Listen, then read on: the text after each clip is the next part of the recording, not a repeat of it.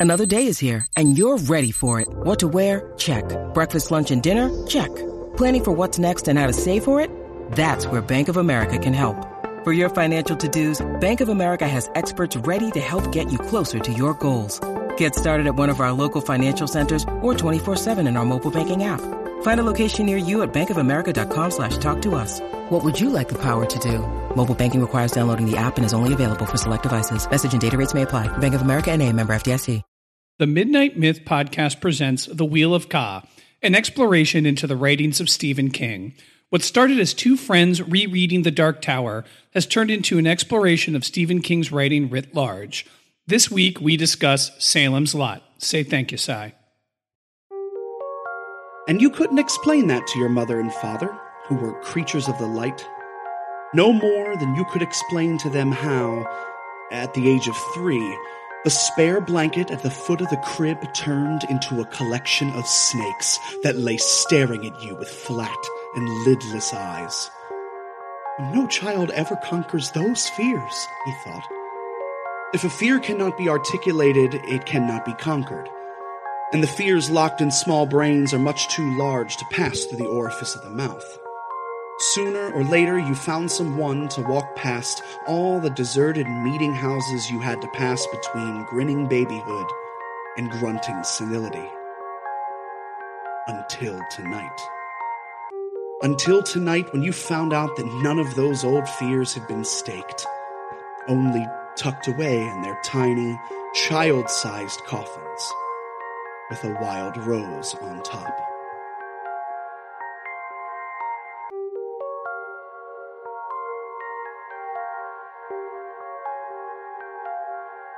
Well, it's a little overdue. Wow. But here it is. the Wheel of Ka has returned. Derek and Steve are back.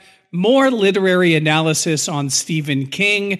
You thought, listeners, that we were just going to read The Dark Tower in The Wheel of Ka. But lo and behold, No, no, no. we are going to be doing more. And actually, if you listen to the Wheel of Ka, you know really what's coming. We've talked about it a ton. So, Derek and Steve are back. We are now doing books related to Yeah. the Wheel of Ka. Yeah, we're going to now do what, like 57 different Stephen King novels. That's Yes. the hope. Yes. We'll One see. novel at a time. one novel at a time. I mean, it's been a long time since the listeners here have heard your voice, Steve. Oh, yeah, it's been a while. So, question for you. Just kick this off, man. How you feeling? Oh, yeah. Uh, well, today, pretty good. Um, I'm, I'm very excited to sit down and do this. Uh, you know, the world, we, li- we live in a crazy place right now, you know? And so that, I really do with, I think that, you know, between quarantine and COVID and the upcoming election, you know, I think that things are constantly stressful, but I'm back in therapy, which is incredible. I am, for the very first time, on uh, medication for my mental health, which I think is important to talk about. Uh, not, you know, like I'm not like trying to commend myself, but I mean, I think that in general, in the United States at least, we should talk more about mental health because we don't, and it's not a stigma. I'm willing to commend you Yeah, for hey, well, not only that. not only doing it, but for also bringing that to the oh, podcast. Oh, well, here. I mean, come on, you know, you asked me how I felt. You know, you know what you're getting. By this point, after a year and a half, almost two years, like you know what you're getting. But no, I mean, I feel pretty good. I'm, I'm. This book was incredible, much, much different. So I'm, I'm excited to talk about it. It's just nice to be back in front of a microphone, and uh, it's nice to be back with, uh, with you here, buddy. I know. I would like to just shout out everyone that listened to the Wheel of Ka. We did our series on the Dark Tower. We decided we wanted to continue to read Stephen King. So we announced, I think back in March, maybe it was February, I think maybe it was, that long ago Yeah, I of think- 2020. yeah, I think you're right. That we were going to read Salem's Lot next. And life really got in the way. Here we are in August. And we both had read the book a little while ago, but there were just roadblocks and hurdles and scheduling and quarantine concerns. And finally, we got to the point where we could sit down and actually talk about this book, Salem's Lot. I am really, really excited to like roll up our sleeves and get to work oh, here on the Salem's Lot. You know, I want to say something. We're we're fucking official now though because we both have notes. We have a computer, and now both of us have a computer. It's not. It's not just Derek. Here, a little insight into the studio. It's not just Derek looking at a computer with very concise notes, and me having the book next to me, but never, but never opening it. Never once. Ah, you've opened it once or twice. Well, once or twice, like in breaks. But now I brought the laptop because we have notes. We have notes. It's official. We have done our homework. We have a we have a structure now. We have a very tight structure. I'm just kidding. It's probably going to go off the rails. Oh, it's absolutely very quickly. Um, but I'm. I just got to say, it's been a, a treat to do this project. You've mentioned how tough things are for the world, mm. how tough things are for you. I commend you for going to therapy and for taking medication for mental illness. Like that's really amazing. I do honestly mean that. And I, I think that.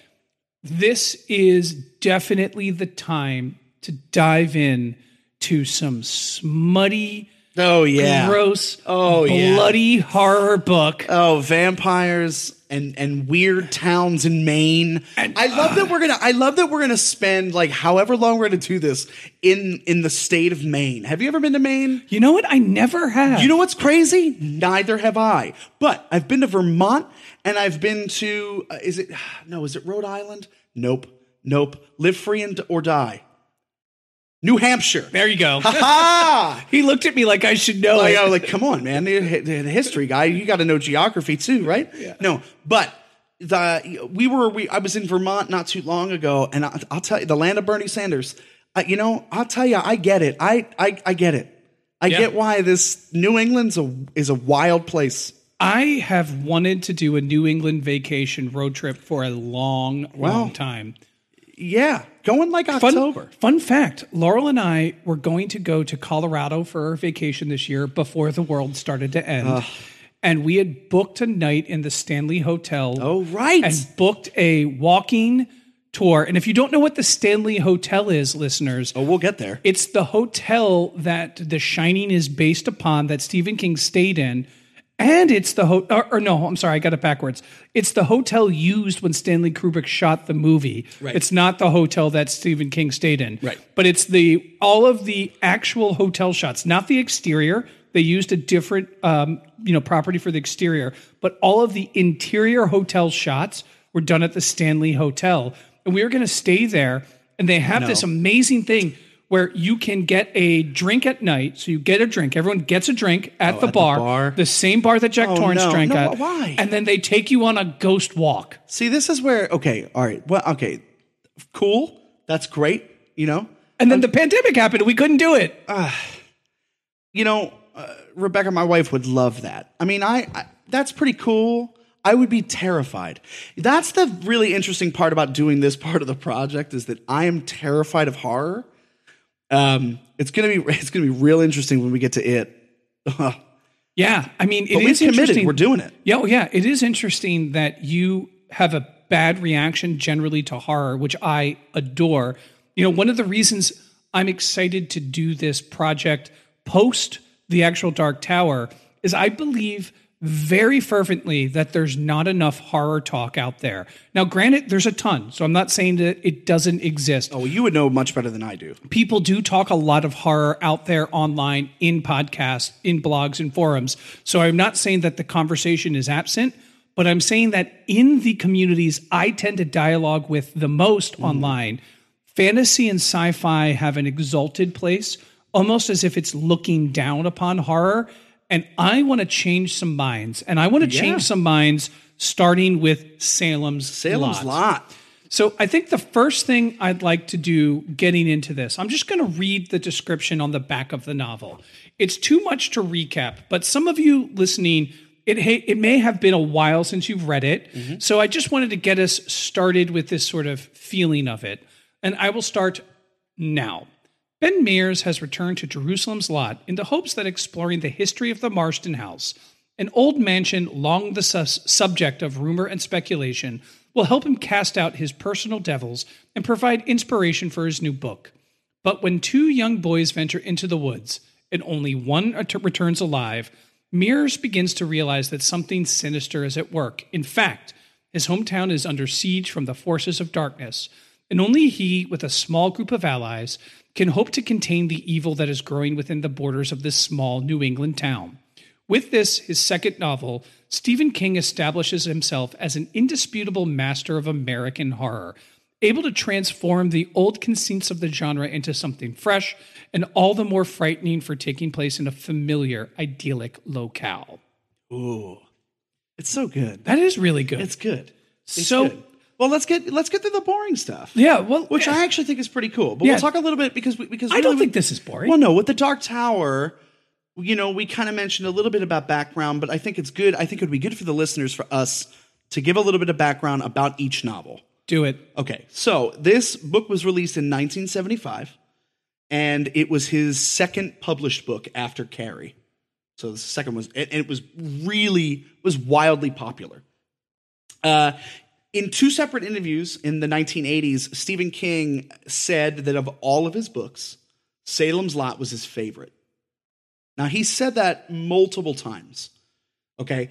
Now, apparently, uh, he had an interview in like 1983 in uh, with Playboy, and he, you know, the interview mentioned that because it was his favorite, he was planning a sequel. So he was going to write a sequel to this book. But he said on his website, wait, this is the coolest shit. They quote, the Dark Tower series already continued the narrative of the Wolves of Calla and Song of Susannah, so he felt like there was no longer a need for a sequel. So that that story was told. I think that's I think that's pretty cool. I mean, that relates directly back to the tower. Yeah. That the sequel to Salem's A Lot happened, and it was Wolves of the It, Column. it had already happened, which is really cool. Um, and then again in 1987, so four years later, he told uh, this magazine called The Highway Patrolman, "quote In a way, it is my favorite story, mostly because of what it says about small towns. They're kind of a dying organism right now. The story seems sort of down home to me. I have a special cold spot in my heart for it. Like I just, he's so cynical. He is, but By he, you mean King. by Stephen King. Yeah, by he I mean King. I mean he he's so cynical, but just just some of the things he says about his own reading. And I, I figured the last thing that was that was really important to mention was that he Stephen King has said before that every novel to some extent is a piece of himself or a piece of what he says as quote the inadvertent psychological portrait of the novelist and then he continues to say quote i think that the unspeakable obscenity in salem's lot has to do with my own disillusionment and consequent fear for the future in a way it is more closely related to invasion of the body snatchers than it is to dracula so he was really into dracula uh, during he, he taught a class uh, I forget what the college is. He taught a class. It was like a, it was like a science fiction horror class, and that's when he fell in love with with Bram Stoker's Dracula. And the and the, the, the rest of the quote says the fear behind Salem's Lot seems to be that the government has invaded everybody. So he really was looking at this book as as also a story about the corruption in local government, which I think is wildly interesting in small towns in New England. So that's a little bit of background that I had on this book. Man, that's so interesting. You know, in reading this book, and this was my first time reading it, I was struck how how Stephen King paid respect to standard vampiric stories. There are vampires, they are reanimated corpses, they have to feed on blood, they have superpowers, they can't go out in day, they don't like garlic and they don't like Christianity. Right. But how different they are in the respect that all it takes is a bite That's it.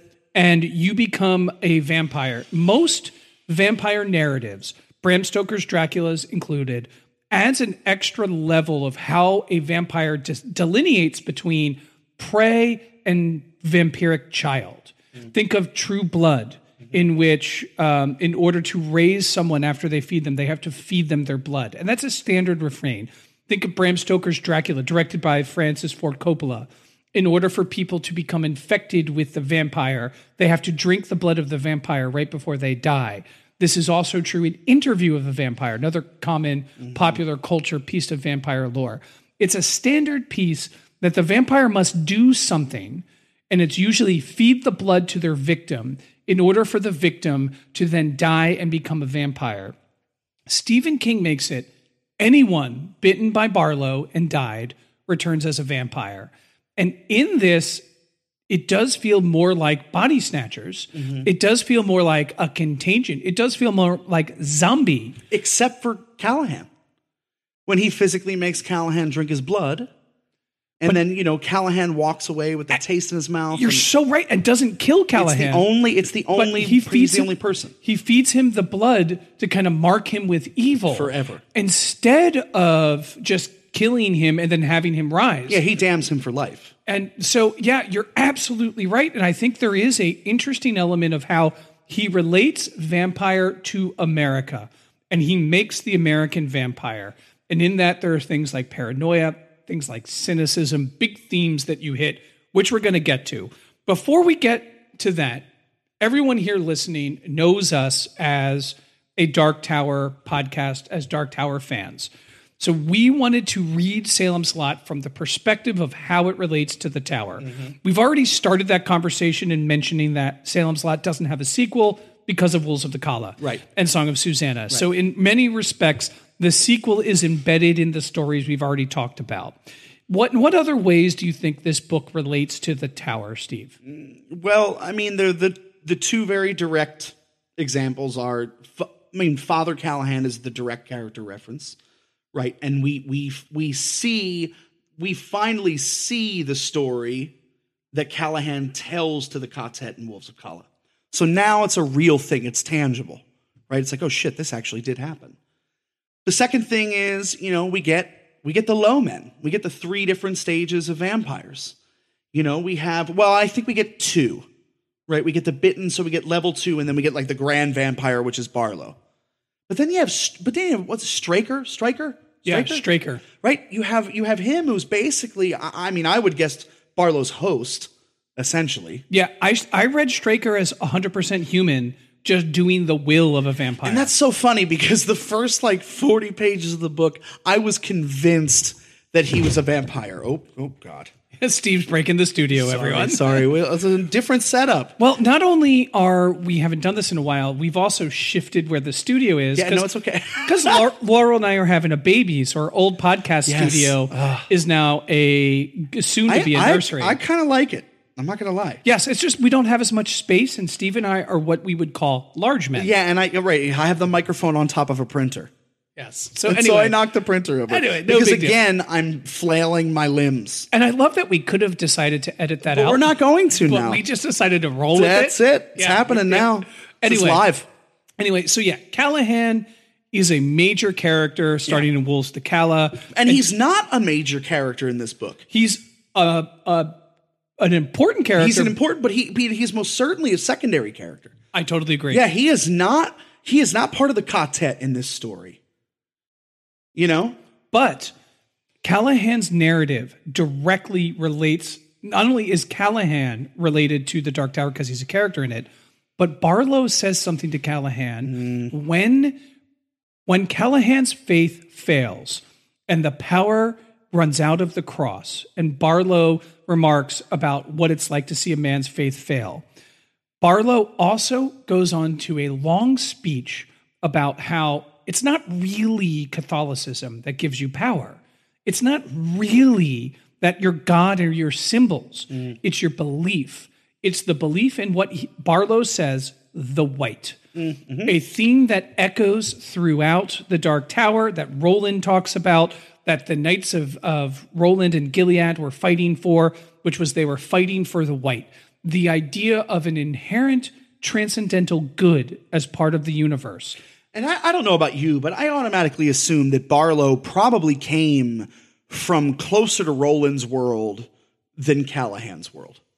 In terms of his origin I story. mean, thousands of years. Yeah. I mean, he he is. He, I mean, he talks about Rome and Right. history. So Barlow is very ancient. Yeah, he's- I- he's old, I old. totally, totally agree. And he mentions that you know, without faith, the symbol means nothing. Right. Without channeling the white. And I thought that was interesting as we see Callahan. We think about his character in Wolves of the Calla and Song of Susannah redeeming his faith. Oh, yeah. I mean, I I see Callahan in this book as as a much different person, as a much more devout Catholic at the very beginning, much more a devout priest who really, I mean, quirky, but definitely, you know, maybe more of a Jesuit, but definitely a priest that that believes in God, believes in the word of God, I should say, until he has his experience with Barlow. Really? See, I see him in this book as walking the razor thin edge the entire time. I mean, it's not it's not like he's, I see him drinking too much. Well, see okay, well that's the like- different. Well, sure, but but he still has those vices. But as far as faith goes, I think he has much more faith right now, or at the beginning of Salem's Lot, than he does by Hmm. either the end of Salem's Lot or or certainly by the time we get to see him in Wolves of the Calla. Really? See, I th- see him. I mean, he gets his faith back in Wolves of the Calla, but I think that's through the Quartet. I see. So I read that a little differently. I, and I'm not saying you're It- wrong. no, no, I no. just, Oh, I, no, at all. I just have a little bit of a different interpretation. I see Callahan as institutionally Catholic in this without any real faith. They mention when he first feels the power of the cross when they go to Barlow's house as the most exciting thing that's happened to him in his life because he finally Right. feels he talks about the difference between uh, different types of faith, like old world faith and modern faith, and how he's kind of lost in the malaise of modern faith. And he finally feels a taste of old world faith, faith in like, th- like there's good and there's evil, and Right. I'm good and I will fight the evil. And he doesn't believe in it enough, which is why he fails. Sure. I hear that. But I still see him. Okay, I guess to put it a different way, I see him as being more involved, maybe even more institutionalized in Catholicism than he is in the Wolves of Calla. Maybe not that he has greater faith, but that he is much more indoctrinated into you know that catholicism you have to do there's works and there's things that we have to do and the fact that you have to go to church and he might be lost in the malaise but i, I see him more as a holy person in this book than i do in wolves That's fair. And he does say when they first asked him to go to the Marsten house, he does say, and I'm going to paraphrase because I didn't write it down, that if he's going to bring holy water and other holy relics, that he's not going as himself, but as an emissary of the Catholic Church. And like as himself, he's more than willing to go. But as a emissary of the church, there's certain considerations. So he does push back at the original task to become a vampire hunter. Right. And it isn't really until he feels the true power of of his holy symbols that he then accepts it. And ultimately he fails to really defeat Barlow because as Barlow says, his faith fails. he's a doubting thomas Exactly. And in this way, I think it's very much related to the overall spirit of the Dark Tower that there is these like cosmic forces. Some can be good and some can be evil, and who will reign.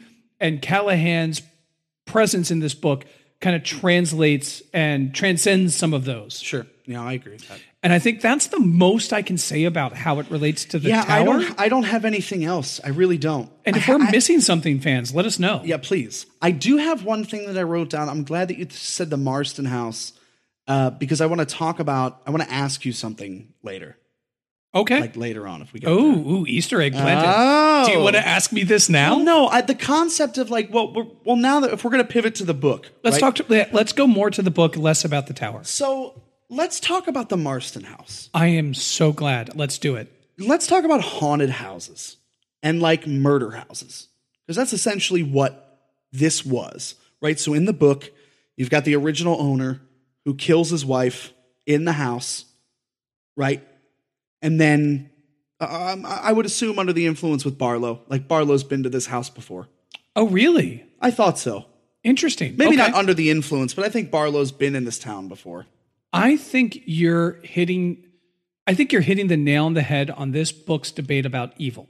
Yeah. Because Ben Mears has a theory about evil, and it's about the house, It, it, that- that evil is attracted to things. and that it's a beacon. Yeah. And if something evil happens at one place, it will attract other evil. Absolutely. And I think I think his use of this haunted house essentially because that's what it feels like. Like the Marsten house feels like a character in and of itself. And that is very similar to the Dark Tower. That a place or a or, a monument or a moniker feels like a like a living being. right? Right. Like to me, the Marsten house fucking breathes. Like it moves. It's like an organ.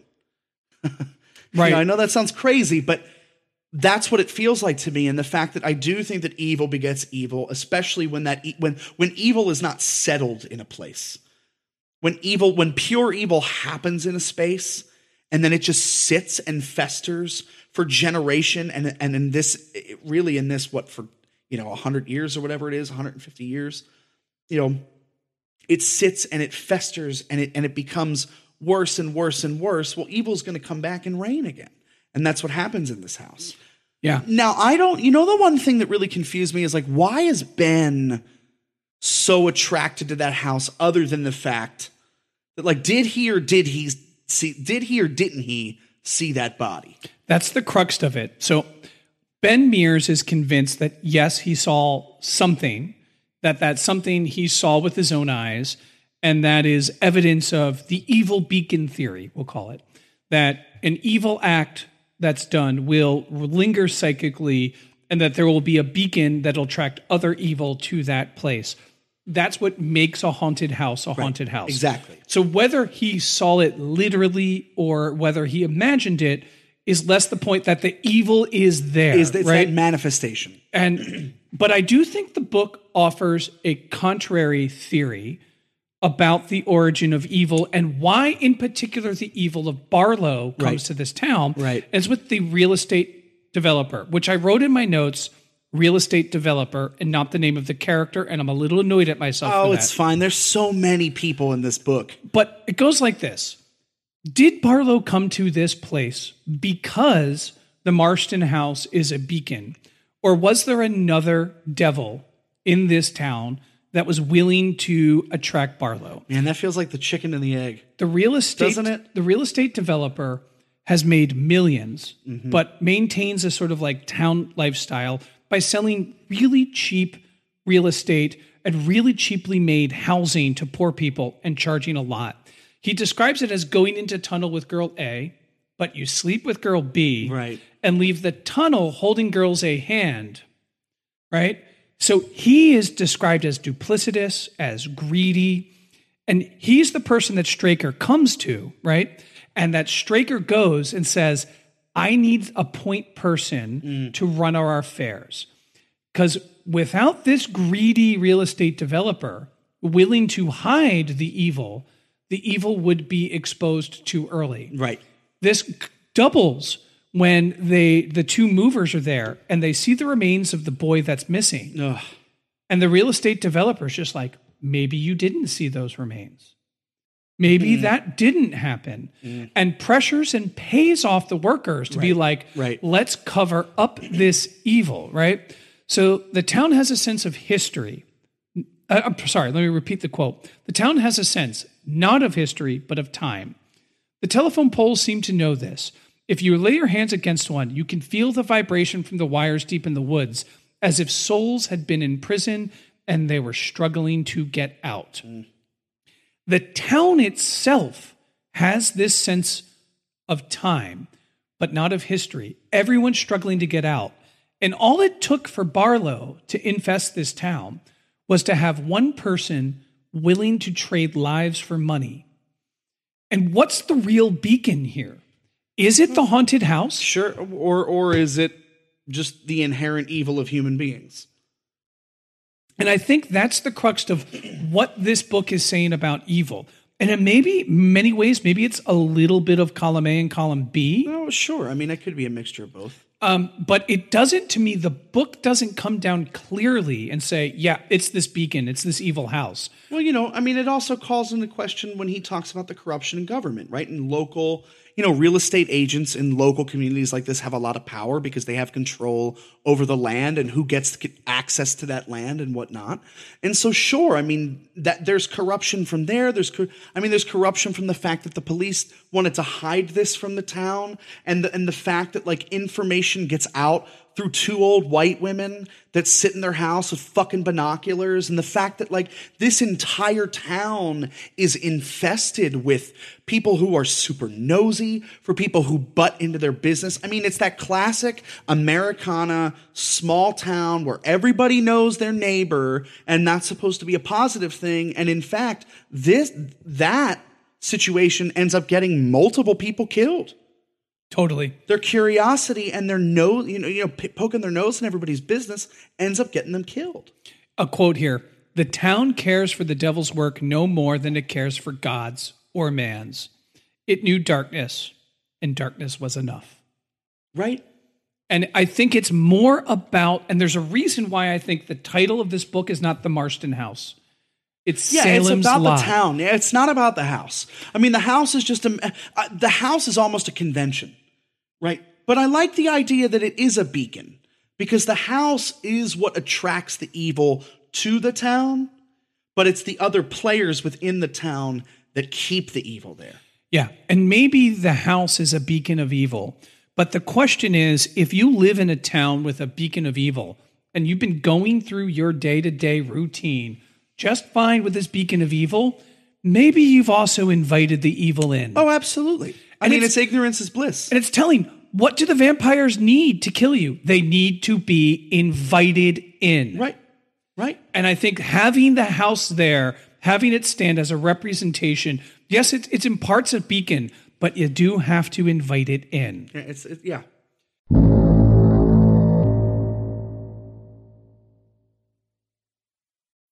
When you need mealtime inspiration, it's worth shopping Kroger, where you'll find over 30,000 mouthwatering choices that excite your inner foodie. And no matter what tasty choice you make, you'll enjoy our everyday low prices, plus extra ways to save, like digital coupons worth over $600 each week. You can also save up to $1 off per gallon at the pump with fuel points. More savings and more inspiring flavors make shopping Kroger worth it every time. Kroger, fresh for everyone. Fuel restrictions apply.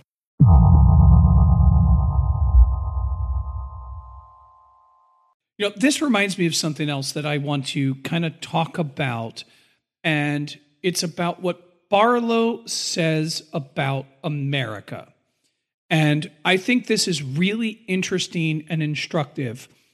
I think it does speak to the cynicism of, of King, but it also speaks to why Barlow wanted to come to America to begin with. Because the way I read it, presumably he came from Europe to America and specifically chose Salem, Salem's Lot.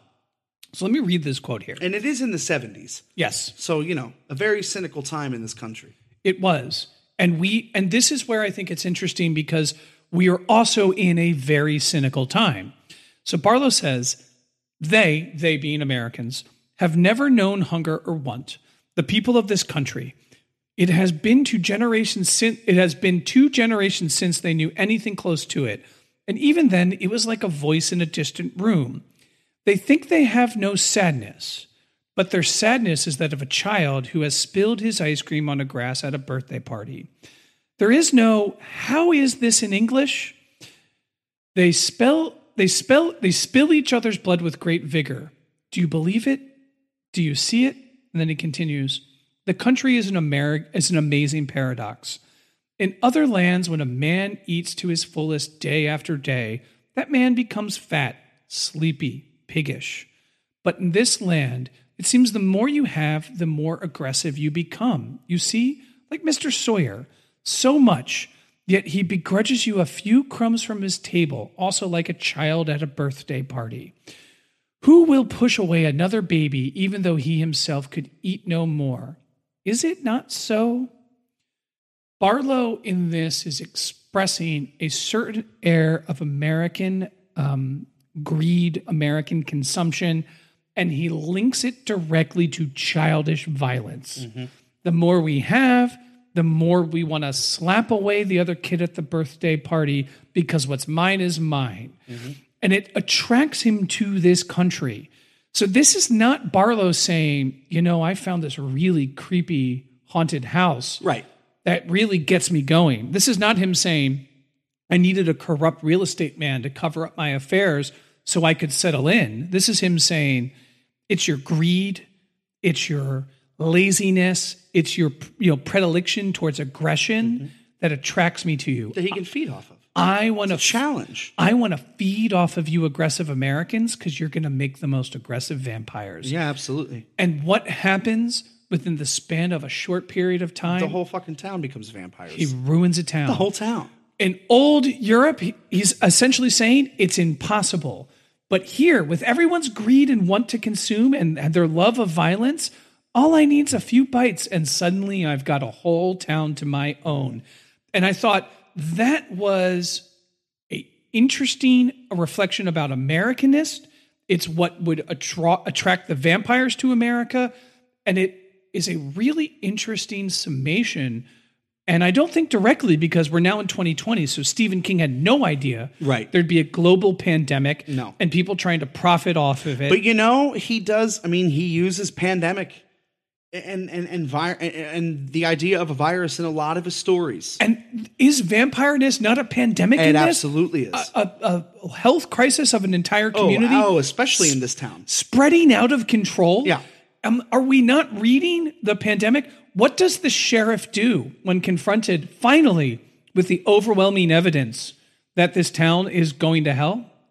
The sheriff packs the fuck up and leaves. And leaves, gets out of town, What does the priest do Leaves. when he fails a battle? gets on a bus, Gets the fuck out of town. gets out of Dodge. and it comes to a writer and a child to try to, sa- to to salvage this and maybe the only way they can is maybe at the end they succeed in burning it to the ground. Mm. And that is like man is that a weird metaphor for where we're at right now. Oh, sure. man did that not resonate with me that eventually someone's going to come in and be like it's just time to burn this because there's too many barlows there's too many strakers there's too many cowardly sheriffs there's Right. too many greedy real estate developers there's too many people just being aggressive and gorging themselves off the blood of this nation without any regard to cost and here we are living in the mm, results Right, of it right. vampires I mean, of one his- degree or another History repeats itself. You know that. You know. indeed anyway There, you know, there's there's three other characters that I think are worth mentioning. Um, Sorry, I went on a bit of a tangent. no, there. no, no, no. Please, there's no ta- no apologies. Damn it! What are you doing? This Don't is true. apologize. A podcast is so, sort of like two people's tangents. This is it. so, yeah. So- and I, I loved a tangent. So the other three people I, I, I wanted, I think that are worth mentioning are are Susan, uh, my favorite character Matt Van Helsing, otherwise known, and uh, and Mark Petrie, the boy. Let, let's let's do it. So let's talk about Mark first. Um, so Mark, you know, again, this story, Stephen King is in two different characters for me in this story. He's both Mark and he's Ben. There are bits and pieces of him, right? Agreed. Like Ben is a, a- a pretty pretty spot on representation of Stephen King, but Mark Petrie, you know, he's got a pretty tough.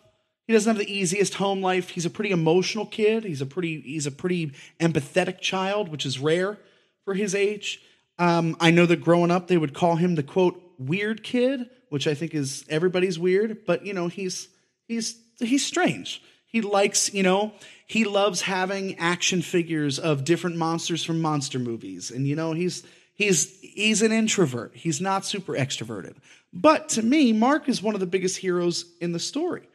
You know, I mean, this kid has to not only overcome the fear of of his home life, but the fear of fucking vampires. And when we first get introduced to, he beats up the bully in the school too. I mean, this kid's getting picked on, and he beats the crap out of the bully, and you're like, oh yeah, I, I, I, this kid is going to be important later, you know. And I, I think Mark is is is interesting to bring up because Stephen King once again, you know, I see a lot of similarities between Mark and Jake Chambers a lot, right? Rough, rough home life, not the greatest in school. Feels like he's a bit of a troublemaker, super intelligent, super empathetic for his age. And again, Mark becomes one of the heroes to me in the story. Yeah, I totally agree with that too. And everything that you just said. And one of the things I want to bring up that I think is brilliant about this book that almost reminds me a bit of like a an open world RPG video game. The way that video game stories are told, is that, you know, when you first read the book and you're reading the, the prologue and you're reading about the story of this man and this child and they're traveling and clearly they've been through things, it feels very much like a zombie story. You know, again, like, like the body snatchers, it feels very much like a post apocalyptic, because in that town, the apocalypse did happen in Salem's Lot, right? That they're getting away from. And then when it comes back, at the very end and you realize like holy shit that's ben and mark i think that is such a brilliant piece of, of we're going to start in one place and that everything is a wheel oh look stephen king bringing the wheel back around right Is it like a wheel of ka? Ka? Yeah. we are sponsored by I I totally agree. I thought one of the one of the things that Stephen King does best in Dark Tower and in this is to have a really interesting young boy character mm-hmm. who turns out to be a fantastic hero. Now, spoiler alert, I see a lot of young Derek in those characters like Sure. Jake and like Mark. And I really identify with the kid that's a little weird, who's a little out there, who ends up being the difference between surviving the zombie slash vampiric apocalypse or not. And I really gravitate towards that because that's something that I saw in myself. And that is to me an argument I'd say, broadly speaking, about Stephen King, is where I can't say his stories are all about cynicism. Otherwise, oh yeah why are so many children heroes? Innocence and bravery, these like admirable characteristics, end up being the difference maker between life and death so many times. And Mark is a great example of that. Absolutely. And I think it's easy, you know, it's easy to say, oh, well, this writer is cynical, right? But basically, I, I Which mean, I think is true. I do think is true. And I think it's one piece of Stephen King, you know, and I think sometimes we get hung up on focusing on that one piece, but there is a lot of hope and a lot of love and a lot of, uh, you know, a lot of very positive qualities to what's, to what Stephen King writes. I mean, there is the hero's journey. There is this idea of an ensemble, of a team that that you will succeed if you do, you will not do it alone. You'll succeed if you're with people that you care about. That's a very common theme throughout his books. You know, they feel like big ensemble pieces. Yeah, my favorite line that existed in this book was about Mark. So much so that I notated it to read here because I thought it it just blew me away. And I will read it now and it's about Mark. The night before, Matt Burke had faced such a dark thing and had been stricken by a heart seizure brought on by fright. Tonight, Mark Petrie had faced one, and 10 minutes later lay in the lap of sleep, the plastic cross still grasped loosely in his right hand like a child rattle. Such is the difference between men and boys. In this quote, and the reason I like it is that men think they're going to save it all, they're going to be the heroes, they can face it, you know, whatever they they can they can hold on to whatever they need to hold on to, they can save everyone. And in the end, Mark faces a vampire and sleeps. And that's the difference. Mark can face real evil mm-hmm. because Mark has no doubt that real evil is exists in the world and is better prepared to face it than all of the adults, including Father Callahan. And it's because I think he's the bravest.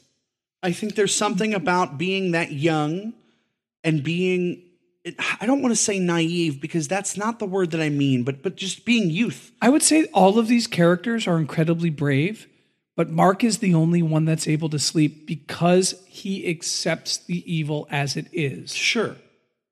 And it's also pretty cool that he's a nerd, and I love when the Oh, yeah, nerds when he- save the day. Plus when he collects all the action figures. Oh yeah, Oh, I used to love those monster movies. absolutely. And I used to grow up. My uncle Sonny, my my my dad's brother-in-law. He we used to watch like all of the you know every single Godzilla movie that was ever made, like Abbott Costello meet the werewolf. With Drac, I mean, we watched.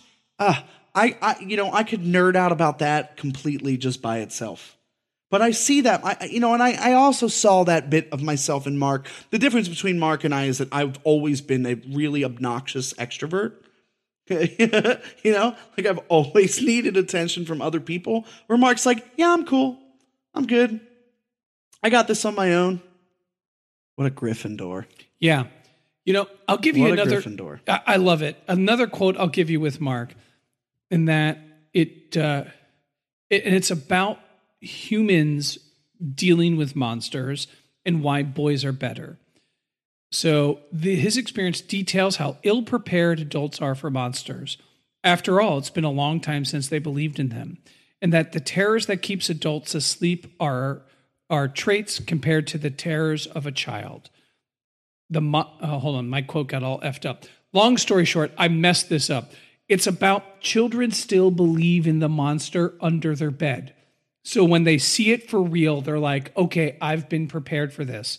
When adults are just thinking about the standard things, their taxes, their jobs, their careers, Right. their mortgages, they don't believe in monsters anymore. So when monsters actually happen to exist, they are ill prepared and equipped to deal with them. And Mark believing in monsters tangibly that they are real is what equips him Right. to deal with these monsters. He has that knowledge, which is that power. and and that belief. So the second person I want to talk about is Matt. I love Matt. You know, you know what's crazy? I, I end up loving the characters in Stephen King novels that I don't always trust at first. Like I, I will harken back to Eddie. Remember, if if anybody remembers when we when we read the second book, I fucking hated Eddie. I thought he was annoying you know and then i end up he end up beco- he becomes my favorite character and matt felt like the same way there was just something about this like older white man in this town who was educated who i just i didn't trust right away i guess i always had this like impending sense of doom when it came to matt but i i don't know i'm so charmed by him you brought up earlier the only reason I made the Van Helsing reference, by the way, that was not me, that was Derek. I just said it. But you made that reference. I was like, holy shit, that's that's so true. Well, the only reason I brought that up is because when uh, the doctor Jimmy you're Cody, smarter than I am. No, the doctor Jimmy Cody and Ben are when Matt is in the hospital giving them directions. Jimmy looks at at Ben and goes like, "Does he remind you of anyone?" And he goes, "Yeah, Van Helsing." Or it might have been the other way around, but they actually call him Van Helsing Oh yeah, abso- oh yeah. in this book where it's just like, okay, so when it comes down to it, Matt becomes the vampire hunter. And he's the sleuth. And he does it all from a hospital bed. Tell me something. I have a question for you, which I know you hate when I say that. I don't hate it. I don't hate it. no, and this is really easy. Okay. You said that you didn't really attru- trust Matt to begin with, In the, in the beginning, yeah. but he became your favorite character. right.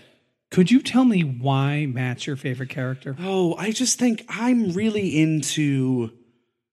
I, I like it. I really like it when like the old patriarch figures things out. Like I don't know. Like I just see him as being rugged. I, I think also because I found out that James Cromwell plays him in the movie, and it's just like he's so charismatic. He cares so much about the town and the people in like a weird backwards way. He reminds me of the only fucking liberal in the town too. Like he's like the only one that thinks outside the box. I you know, I don't know if you know this about me or not, Derek, but I have a thing about where I'm like perpetually attracted to like the alpha males in my life. Like I look up to those people. And so even in literature, in movies and whatever, I constantly find myself like looking up to that patriarch. Fuck the patriarchy, by the way. I should say these are two different things. But like the older male in charge in that situation, but not like the older white guys in charge of the world. I just want to make that clear. Okay, I just want to make that decision. So you like the wise old elves. Yeah, yeah, yeah, exactly. But you don't like the like Donald brutal Trump. dictator Donald exactly, Trump. yeah, I totally get guys. that. Right, yeah. right, right. So anyway, that to say that like I, f- I find myself even in literature like Matt to me is the wise old sage, and the fact that he can figure this out from the bed, have that experience with the, with the man in the bar, the gravedigger who saw the the the the dead dog, which was traumatizing. By the way, that was traumatizing. Ugh. But Well, the fact dude, you want to talk about traumatizing? Oh, dude. I'm sorry to interrupt, but so Laurel's reading the book in pre- preparation for this podcast. She wants to listen to it, loving it, and then there is the and Laurel and I are expecting a baby, and then there's the character who abuses her oh, baby, Oh, that's and then the baby dies. yes, yeah. And Laura, like, I came home and she just looked at me. She gave me the look of mm-hmm. like, I really messed up. Yeah. And like, what is it? And she's just like, I hate this book. And I'm like, I thought you were liking the book. And she goes, What about the baby? Yeah, And then yep, yep. stupid me. This was the dumbest thing I could have said. I'm like, what baby? Oh, that. Oh no, Baby. Oh no. And I just like kind of sheepishly like like walked in the corner and started like, hey, hey, my pregnant wife, do Yeah. you need do you need a back rub? So good Can I cook you dinner? But it, and I th- I really do think that that's that's what attracted me to Matt. I mean, he's so smart, and I think he really genuinely cares about Ben. I think he really genuinely cares about Mark, and I think he cares about because some of these people were his students.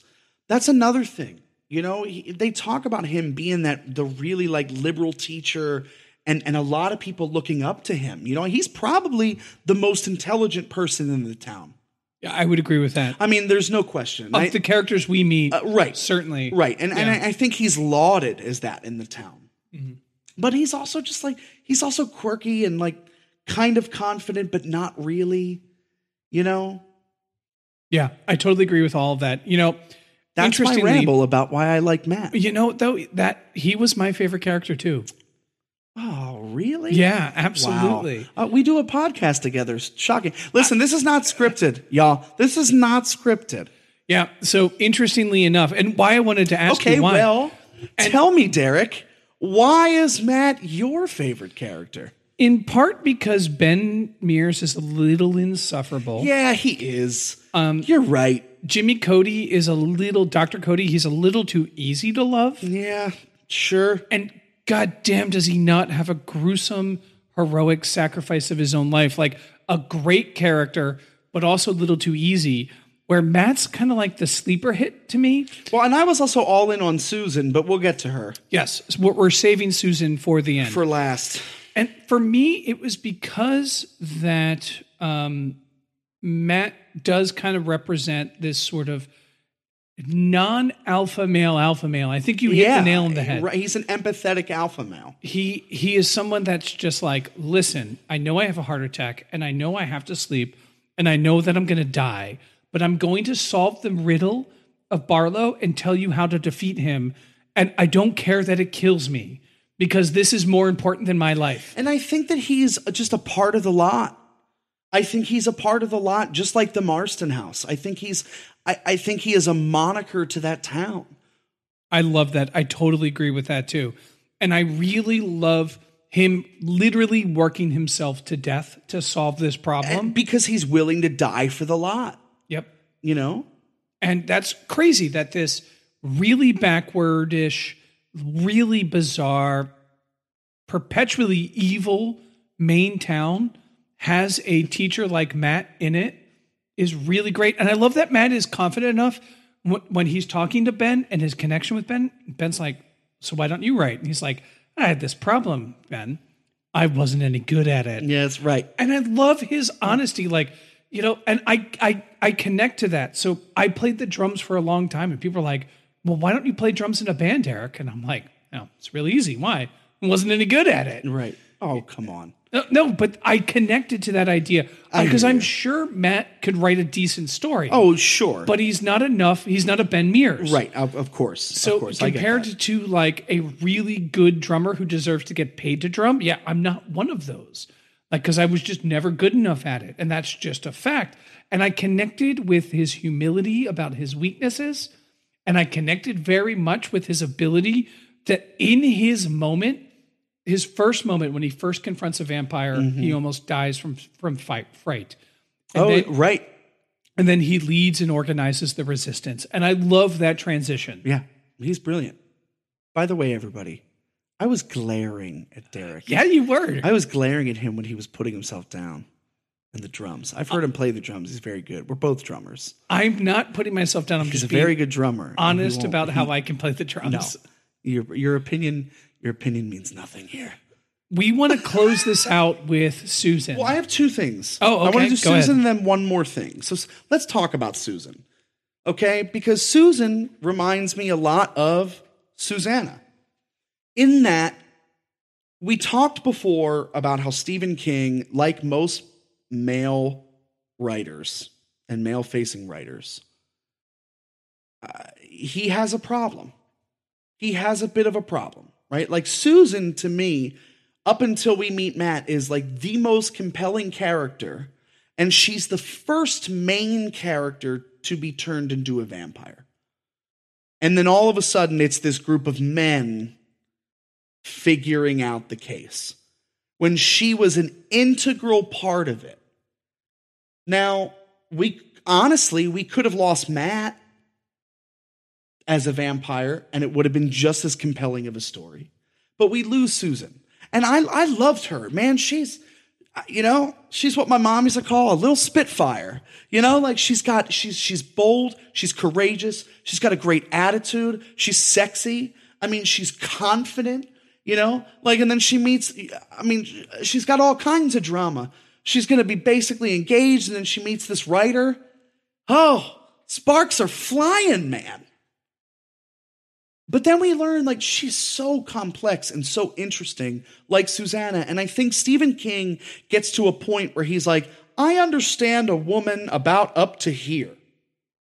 And then it changes. And I don't know, it's not to like directly criticize him, but it's kind of like, come on, come on, Susan could have been there till the end. I get that. At least in my opinion. yeah. Listen, There's I, no reason she shouldn't have been part of that last group. I really enjoyed Susan's. Um, I really enjoyed Susan as a character from start to finish. I thought that she was one of the most interesting characters. Absolutely. I enjoyed the frankness of the romance between Susan and Ben. Oh yeah. I enjoyed, It was very raw and it felt very real. I enjoyed Susan's complex relationship to her mother and her father. Yes. And I really thought that there was a foundation that I'd like to see Susan overcome some of these things. And then we get nothing. She just gets she gets turned. you know, and and, and and and that struggle at home, like that's somewhere where like her and Mark can can connect with one another. And and the way that you're putting all these different pieces together basically gets stripped from us because I really do think that that King gets to a point where he just doesn't know what else to do with the female characters in the stories.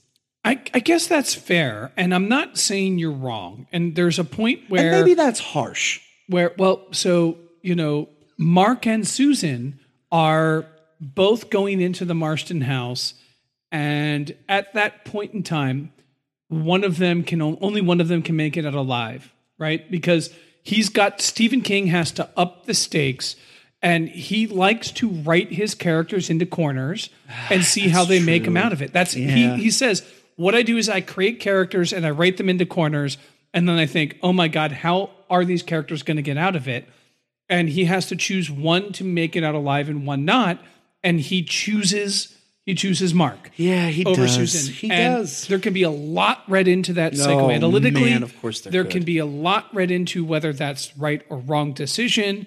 But at the end of the day, I would say Susan and Mark are the bravest of these new oh, heroes. Oh, absolutely. And this is this is not a one to one comparison. This is not something that I'm going to say that's going to make a. This is Uh-oh, not drama. something that's going to make a it. lot of people happy Yeah, let's hear it. Let's go. it's a common refrain if you read memoirs from soldiers who survived battles. It's a common refrain throughout from this starts from the Civil War because in the Civil War was the first time where the common soldier was more likely to be literate and able to write their thoughts than any other American war. From the Civil War on, people that have read the memoirs of the soldiers find that those that survive battle struggle with being called heroes because the bravest people, the heroes, often die. Sure. And they're like, I survived because I was less brave mm. than the person that died. This is true of the Civil War. I, specifically from what I have studied, this is true both of the Civil War and World War II. Other wars, it could be different. I haven't studied those. But in these two instances, that's the case. And we have the two bravest characters literally confronting evil itself in Salem's Lot. Mm-hmm. And one of them has to die. Susan is the one that in this scenario is the bravest. She's the one willing to go into the basement.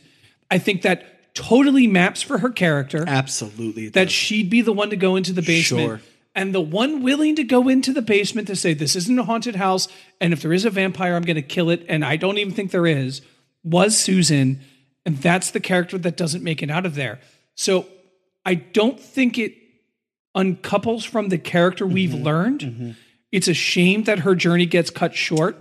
And does that map on a broader pattern of Stephen King doing sometimes his female characters not as much justice as he should? Absolutely. In this instance, do I think that's a justifiable character decision that You leads to her death? I kind of do. No, I, I that's that's valid. You know, leave it to Derek to just be inherently positive and and and take my cynical ass and say, "Steve, yes, and here's the really positive way to look at it cuz cuz we're bo- I think we're both right." I don't think you're wrong. And I don't really, think you're I wrong. really don't think. I, I I really don't think you're wrong. Guys, and I think listen, everyone. We do this podcast because we think we really disagree with each other. like we wildly. Di- this is a debate. If anyone hasn't figured that out yet, and we're trying to just one up each other. No, um, All right, I only have one other thing. I, I, I, I don't- you have anything else to add for Susan? um, no, go on. I only have one other thing, uh, and it's something that we probably, or I probably should have mentioned earlier. Uh, we were talking about background, but one of the things I forgot, and my wife Rebecca, she just finished Night Shift, which is a, like a collection of short stories that he, I think that he wrote very early on, like like 1968, 1969. And one of the short stories is is entitled Jerusalem's Lot, and he penned it in college. Oh, thank you, notes. Um, but he didn't publish it until years later in Night Shift. So again, he probably published Jerusalem's Lot around the time that he published the very first Gunslinger. It was in college. So it was probably in that time period. Um, and it's all about Salem's Lot in the early 1800s. And he foreshadowed the, the events of, of this book by, and, and it says, quote, in the early 1800s, a whole sect of Shakers, a rather strange religious persuasion at best, disappeared from their village, Jeremiah's Lot in Vermont. The town remains uninhabited to this day. So it's this, it's this whole story. It has nothing to do with vampires but I think it's told in like a series of letters. We haven't read it yet. We will, but we haven't read it yet. But I think I actually have. you have, right? I haven't. Oh wow, yeah, right. So it's I, it, right. It's it, it- am I correct? Is it You're told? correct. It's a told Oh. through a series of letters, and like the fact and, that the, and it's brilliant. and the town does hold some inherent evil. So I do think it's interesting that Ste- to, to harken back on what we talked about at the very beginning of the episode. I do think that Stephen King uses location as a character. Yeah, I mean, we saw that rampant through the Dark Tower. You know, and I think he, I think the fact that I also love that he's from Maine, lives in Maine, and writes about Maine. Because, because again, New England's a. I'm sorry to any of our New Englanders out there. I mean, never. I hate the Patriots, but I'm sorry to any of the New Englanders out there. But New England's a, a crazy, weird place. I mean, so is Pennsylvania. Don't get me wrong, but like, uh, uh, it makes sense. You know, again, that he's writing about Maine. Oh yeah, I totally agree with that. So the short story of Jerusalem's Lot is phenomenal. Yeah. It is That's what- that's what Rebecca gri- says. It's really gripping. It's really it's one of the best ghost stories ever. And it like many great ghost Mm. That's stories pretty high praise. leaves a very ambiguous Sure, way sure. to interpret it. Yeah. But it's no secret to me that King comes back to this place time and time again, or that it this is a place that matters to him because you mentioned place as an important thing to King. And clearly the place that matters to most to him is Maine and New England. It's where if the Dark Tower existed on a graph of or a map of North America, it's where the Dark Tower would be. Abs- the rose would be right outside of the house. It's no s- secret that Lud and New York are similar, and our characters are getting colder as they get closer to the You know- tower. You know, They're traveling to Maine. You know- it's no secret when they get there that they are traveling. The drop-ins, where are the drop-ins happening? Turtleback Lane, where's that? In Maine. you know, you blew my mind again. I was waiting for it. It hadn't quite happened yet, but but it happened. That blew your mind. Oh yeah. the towers yeah, in Maine. Yeah, because the truth is, is well, but but but technically, it's in New York in one reality, right? The the rose in in this. Re- yes. Can I just say that I love the fact that we're constantly going to reference the Dark Tower? I'm sorry, I I, I just I, I I'm a little fanboy. That's listen, all. listen, dude. All things, all things, All things serve the beam, and all things serve the tower. even the beams serve the tower. So I don't know, man. I mean, that's that's what I have for this book. I think just like high level end thoughts here. I thought that this was Salem's Lot, one of the most entertaining, fun books oh, I've ever read in my Oh, I read life. it in five days. You read it much quicker than I, I re- I could not well, and also quarantine, but like I could not put it down. I woke up with it in my hands uh, for almost two hours. I Yeah. sucked down a lot of coffee while I read this book. It evolves the vampire narrative, couches it in Americana, and in particular, a cynical version of Americana that is very reminiscent of the 70s, that gives us lessons that we can parcel through today.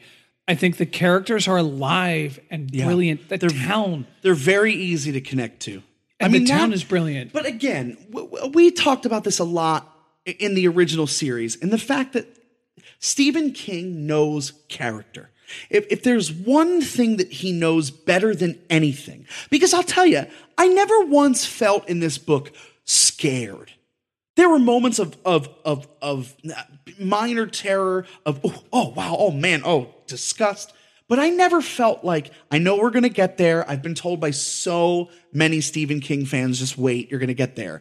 But what I loved about this was that what really enticed me was the were the struggles of the characters their internal struggle with the fact that not only do they have to fight vampires in their town, but they have to fight themselves. What do these people actually believe in? What actually motivates them? What is courage? What is being a hero? What is tackling evil when when you're faced with it. You know, I think a lot of people including myself could say, "Oh yeah, I mean if evil came into my town, I would eradicate it." Absolutely. Until you fucking face it down. It's not that easy. you may have a heart attack. Right? It may, turn you into a vampire. Right. You know, your entire life of looking out the window through a pair of binoculars, you just end up being a dead zombie just like everyone else. which is why I can't be too down on Susan becoming a vampire because I'm like, some of these characters are going to face this. The bravest, the one that took the threat less seriously and was overzealous in their bravery, which is not to say that's a character fault morally, but just a fault in the Well, no, scenario. Sure, and it's also the '70s, and like it's a male writer. There are going to be more male main characters. I, maybe it's just, maybe it's the 2020 me, you know, that's just like, well, you know, Ben could have went. Ben wasn't that interesting.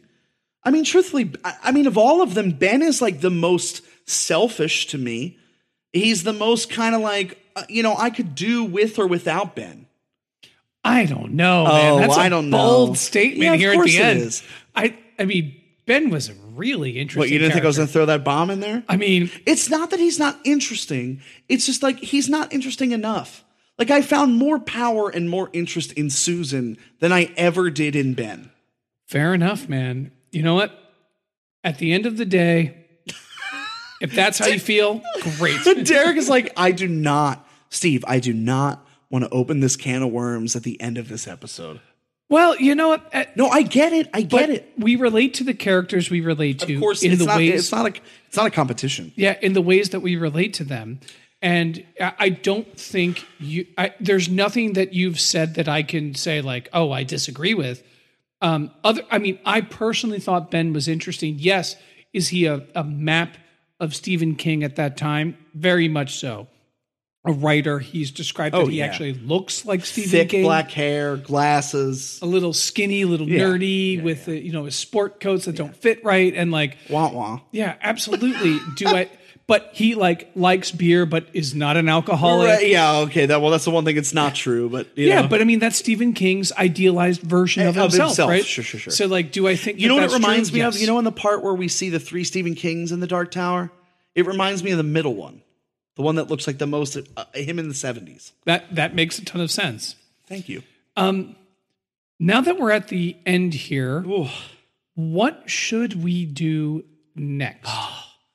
I mean the the the way that we started this was a direct connection to the Dark Tower, right? We had we had Father Callahan. So to me, we have one of three books that could be directly connected. Okay. So we have The Stand, which is, you know, the Man in Black's foray. We have Insomnia, which directly mentions the Red uh, or, or uh, the Crimson King. Or we have It. So we're looking at it, the stand, or insomnia. Just throwing this out here, totally crazy. Should we put this on a Twitter poll? Yeah, absolutely. You think so? Yep. So let's.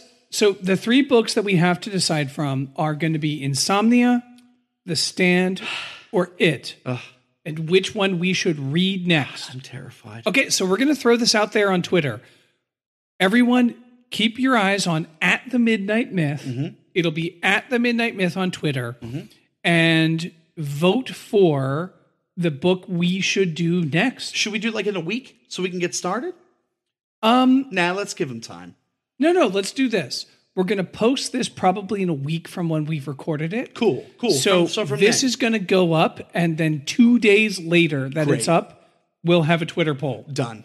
And then, so everyone out there, just vote for what you think we should do next. And The Stand, It, or Insomnia. and I'll throw this out there: other. If there is a other, Right.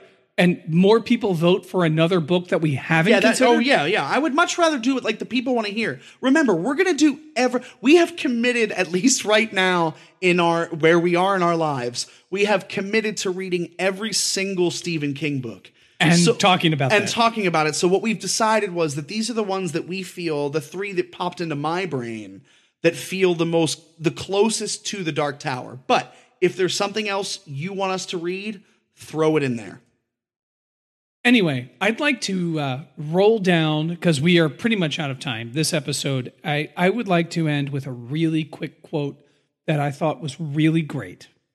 Sure. real simple, and it's about Jerusalem's lot. And the quote goes like this The town kept its secrets, and the Marsten house brooded over it like a ruined king. Long days and pleasant nights. Long days and pleasant nights.